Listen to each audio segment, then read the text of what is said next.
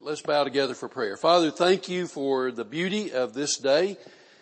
Uh, Father, when we went out this morning for the first time, we recognized that it's uh, significantly cooler than June usually is, and so we're grateful for that. And uh, just thank you for the privilege of meeting together today and fellowshipping with one another, enjoying a good meal, and we ask you to use the food to strengthen and nourish our bodies. We are very excited about the opportunity of continuing our study in 1 Peter, and so I pray that you would speak to our hearts today, and I pray that when we leave, we'll all be saying together, it's been good to be in the house of the Lord in the middle of the week. So Father, uh, meet the needs of all who are here, comfort and encourage us, and, and uh, I pray Father for those unable to join us today who normally come, that you'll be with them and return them safely to us. We look forward to Vacation Bible School. It is certainly a highlight of the summer at our church. And so we pray that next week will be a very, very special week. Lots of boys and girls in this building. And we pray that many of them who do not yet know you will come to know Jesus as Savior and Lord. So bless us now in our time together. In Christ's name I pray. Amen. All right. First Peter chapter one. Uh, I put the outline from uh, the section verses 13 through 25, but we've already done uh, the first two parts, reflections on the difference salvation should make in a believer's life. We should be filled with hope and we should live in holiness. So we've already talked about that. So we're going to pick up today with uh, verse 17. One thing that should be evident in our lives as followers of Christ is that we should fear God. There should be a a respect, a fear and awe of God uh, in our hearts. That should, that should mark us distinctively. So let's look at verse 17 through 21 and we'll talk about it briefly. Verse 17.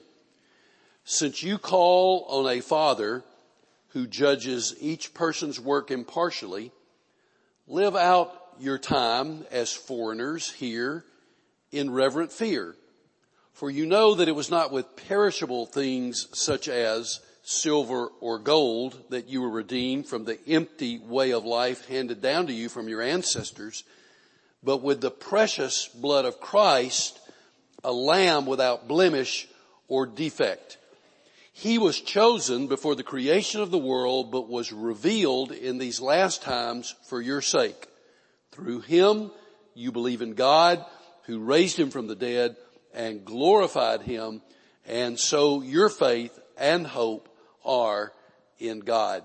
So let's talk about those few verses for a moment. First of all, in verse 17, he reminds us that God is holy. He is holy. You call him Father. You know that he judges perfectly.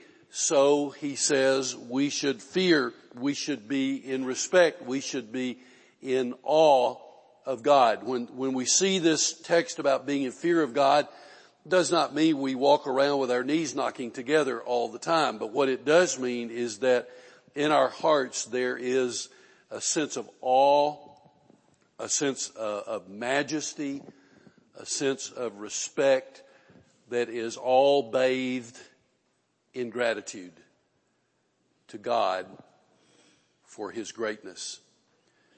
I don't know how often you stop and think about the greatness of God. I hope it, I hope it's frequently. But does it ever just simply astound you how our great God would choose to care for us, care about us, and care for us? His majesty and His power are beyond our comprehension. Uh, his greatness, His, His bigness, our God is big. And to think that He would care about the likes of, of us and that not only does He care, but He cares immensely. So much so that He gave His Son Jesus to die on the cross for us, to arise from the grave. Our sins then can be forgiven. We can have that gift of eternal life. Don't ever lose that sense of awe, majesty, fear, respect of God. Make it as fresh today as it was 20 years ago. Make it as fresh tomorrow as it's ever been. As long as you have breath, live in awe of the majesty of God. He is holy. So we respect him. You notice the word, he uses that word in, in, in verse 17, foreigners. That is intended to remind us of something. It is intended to remind us we aren't home yet. This is not our home. This is not our final home. This, we are on the way, but we aren't home yet. And so this text reminds us that we aren't home yet. And so as foreigners in this land, so to speak, in this place, we live in reverent fear of our holy God. Now you'll notice in verses 18 through 21 that he reminds us that we have been redeemed. You have been redeemed by the blood of Jesus Christ, not redeemed by material things.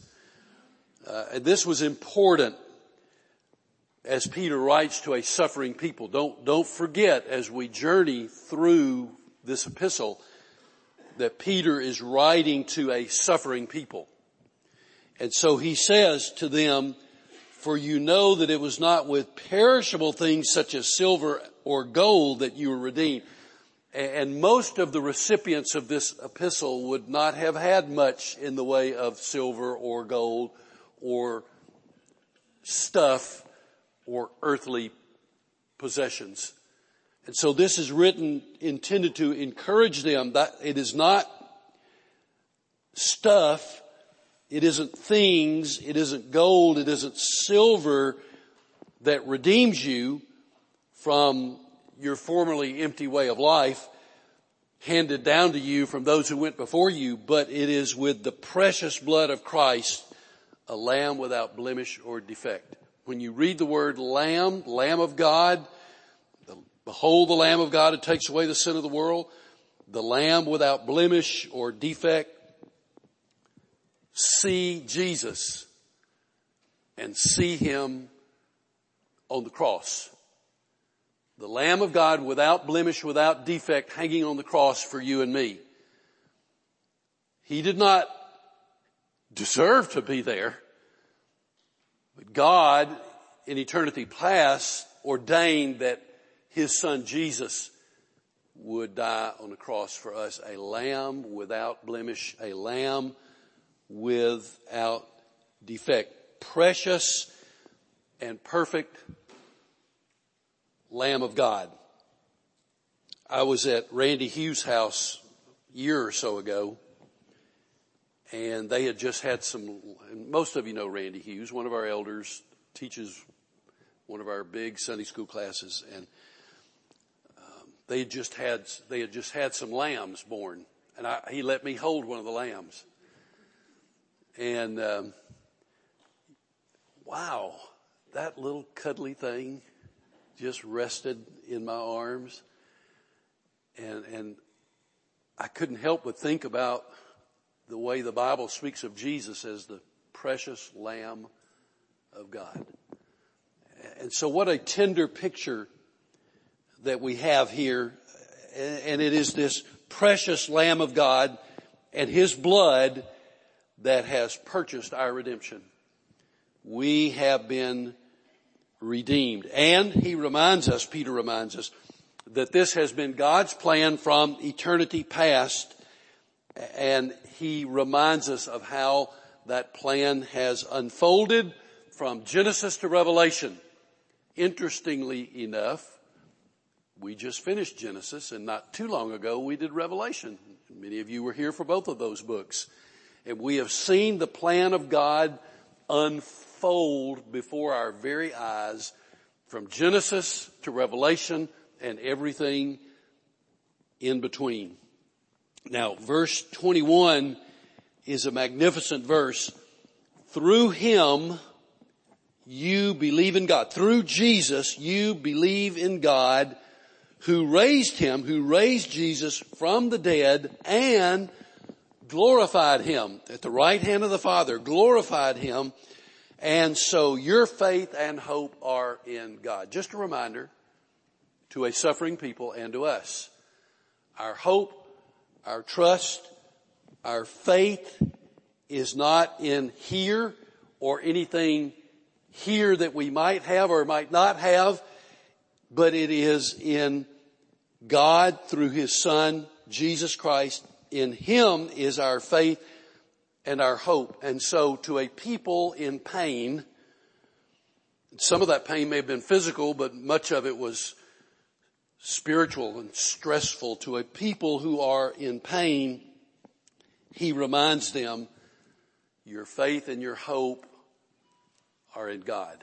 Can you see how that would have been so reassuring to a people who suffered and how that leap forward 2,000 years, how that is so reassuring to us, particularly in times when we hurt, when we are in pain, when we suffer, how these words are assuring to us, reassuring to us. So we're journeying through First Peter right now, and so um, perhaps it's kind of forcing all of us into the text and, and reading through First Peter. But in in the future, when pain comes, when suffering comes, when sorrow comes, remember, go back to First Peter and remember it's written to a suffering people and read it and find in these inspired words of the Holy Spirit great strength, encouragement, and hope. Don't we need that? How we need that? And, and so remember. Well, he says that there are some things that ought to mark us as people who've been redeemed, people who are believers, and, and a fear of God is one of them. But when he comes to verses 22 to 25, he also reminds us that another marker of the believer, the child of God, the follower of Christ, ought to be that we love one another. We are to love one another. What, what was it Jesus said? By this shall all men know that you belong to me, that you love one another. It's, it's the hallmark, the, the, the mark of a believer is that we love one another. I, I may have said something about this a couple of weeks ago in a message, but if you've ever been in a fellowship of believers where the word fellowship ain't happening and where there is strife and there is contention and, and people at odds with one another, you can just feel it. You just know it's there even if you're walking in the door for the first time. It's, it's there and you know it. That's not supposed to be that way. It isn't supposed to be that way. A hallmark of, of Christ's followers is that we love one another. Now by that I'm not even hinting that we should always agree about everything. We don't and we won't. But there is a big difference between honest disagreement and, and contentiousness and, dis, and spite and even hatred. So Peter says we're to love one another. So let's see how he words it beginning with verse 22. Now, now that you have purified yourselves by obeying the truth so that you have sincere love for each other, love one another deeply from the heart. For you have been born again, not of perishable seed, but of imperishable through the living and enduring word of God. For, now he quotes from the book of Isaiah, the 40th chapter. All people are like grass and all their glory is like the flowers of the field. The grass withers and the flowers fall, but the word of the Lord endures forever, and this is the word that was preached to you. I, read that passage and, uh, you, you, drove to get here today, you're looking around. How many of you have commented in the last week, isn't it beautiful and green and lush? It is. Great. We've had rain and it hadn't been overbearingly hot yet, but we know what's coming. We've lived here a while. We know what's coming. That grass, unless it's an extraordinarily unusual summer, that grass is going to turn brown real soon. Just a reminder of the very words that are written here first in Isaiah and then quoted by, by Peter. So he says we're to love one another. In verse 22, first of all, he says, you have obeyed truth you have obeyed truth. So therefore you have sincere love. In other words, you belong to Christ. Therefore you have in your heart placed there by the Holy Spirit, you have sincere love. Now put it into practice by loving one another. So he talks about what is our possession and then says, put it into practice by genuinely loving one another. And we love one another by our actions, not just by warm fuzzy thoughts, but by our actions. We, we put love into action. So it is, it is words where we express our love for one another but it is also our deeds where we on purpose with intention reach out to one another and, and love one another. So Peter's reminding us a distinctive mark of the Christ follower is that we love one another. And this is, can, can you see the, the way the Holy Spirit is leading Peter to write and think? Remember the audience, a suffering people. And the worst thing in the world for a sufferer is when they feel like they are totally isolated and alone. So Peter wants to remind us in our suffering, we are not isolated. We are not alone but we love one another.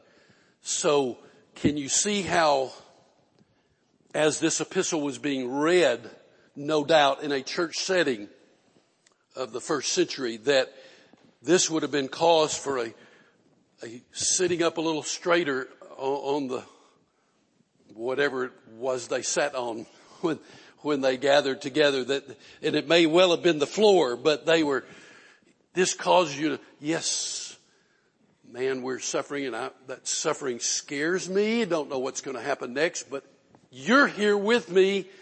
We are with one another. We love one another and, and that bolsters the believer. Okay, I am not, I'm not alone. Um, you know, sometimes in, America we talk about, you know, how wonderful it might have, must have been to be the Lone Ranger. Hogwash. I don't want to be the Lone Ranger. I want you by my side. Uh, and, and I hope you want me by your side. And there's never really supposed to be anything called Lone Ranger Christians. We, we need each other. Very much. So this would have caused those believers to look to the left and look to the right, look across the room There are other believers. I'm not alone. And there are people I love and people who love me and we're in this together. We're, we will stand together come what may. We will stand together. And that message is important for the church in times of prosperity and in times of suffering and pain. And we all experience both. So it is a reminder you have obeyed the truth. And in verses 23, 24, and 25, he reminds them, you've been re- regenerated. You, you've been born again. Um, where do you recall scripturally first hearing those words, born again? You remember where? John's gospel, the third chapter. Who's Jesus conversing with? Nicodemus. Nicodemus, you must be born again. And Nicodemus didn't, didn't get it at that moment. He's thinking of physical, how can we get back in our mother's womb and get born all over again? No, that's not what Jesus meant, and he explains it to Nicodemus. Because we know that when we follow Christ, we've been born twice. Born physically, but we've been born again by the blood of Jesus Christ. We've been regenerated, we've been, we've been redeemed. And he reminds us of the eternal nature of our redemption. Imperishable seed, not with, not with perishable, but with imperishable. It's eternal. It's forever. And he exalts in verse 24 and 25 as he quotes from Isaiah, he exalts the majesty, the power, and the authority of the Word of God, the eternal Word of God. You know that book that you're holding in your hand, whether it's in paper form or electronic form, is, is precious. We treasure this Word. We worship God, but we treasure His Word. And so a distinctive of the believer is we we, we fear, we fear God and we love one another. Now, when he comes to chapter two, he continues thinking in the same vein because he's going to give us two more areas of distinction that ought to mark us as Christ followers. And the first one is found in verses one through three. We ought to crave the scripture, desire the scripture. So let's look at verses one through three. Verse one, there, excuse me, therefore, where does the therefore come from? On the basis of what I just said, which was to magnify the word of God, on that basis, then rid yourselves of all malice and all deceit hypocrisy, envy, and slander of every kind, like newborn babies, crave pure spiritual milk, so that by it you may grow up in your salvation now that you have tasted that the Lord is good. That third verse, have you found that to be true? You've tasted of the Lord and He is good. You know, when you when you're physically eating and the, the, the, the food you've been looking at for five minutes and you finally taste it and it's like, wow, even better than you thought it would be. We taste of the Lord and what do we find? Eh, it's alright. Is that our reaction? Oh no.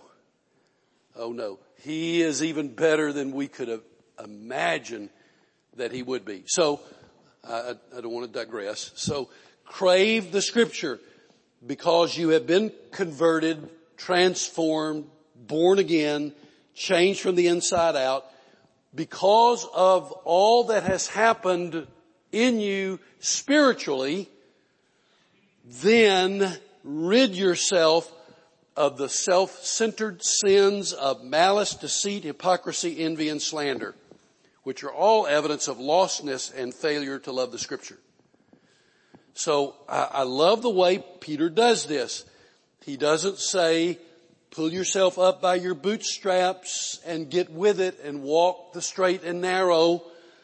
He reminds us, rather, that we have been converted, transformed, born again, changed from the inside out, and because of that, not your own strength, but because of that, then rid yourself of the self-centered sins that he lists plainly for us. Now, uh, I have no intention of pondering over these words, malice, deceit, hypocrisy, envy, and slander of every kind. I, I don't need to do that, do I? You all understand the meaning of all of those words and you understand that they are marks not of a believer, but of one who is not ruled by Christ and one who does not love the scripture. And so we don't want those things to mark us. And, and yes, we're not perfect. So there may be those times when, uh, we, for instance, are envious or maybe even we slander, but we ask for forgiveness and we determine I won't do it again and it isn't a lifestyle. It does not mark us as a lifestyle. Peter says, put, put all that stuff away and crave pure spiritual milk. That which nourishes the Christian community in its growth and its knowledge of God in prayer, in instruction of the gospel, in faithful obedience, and it is, it is in hearing and a desiring to hear the word preached and taught and to feast upon it ourselves as we read it and think about it and meditate upon it. Crave spiritual truth, spiritual milk, the word of God. And because of that craving, we are then able to rid ourselves, and literally that could be translated strip away, strip away malice, deceit, hypocrisy, envy, and slander. Just strip it away. That's, that should not mark us because we have good habits that come from craving pure spiritual milk, the Word of God. All founded on the fact of verse 3 now that you have tasted that the Lord is good. Notice how he says, oh, verse one, verse two gets our attention. We read all that and he says, all that is true because of the foundation of verse three. You have tasted that the Lord is good. See how he builds that? Verses one and two, he, and he builds it on the foundation of verse three. I've tasted the Lord. He's good. He is good. He is good indeed. So Paul, uh, Peter is saying crave the scripture.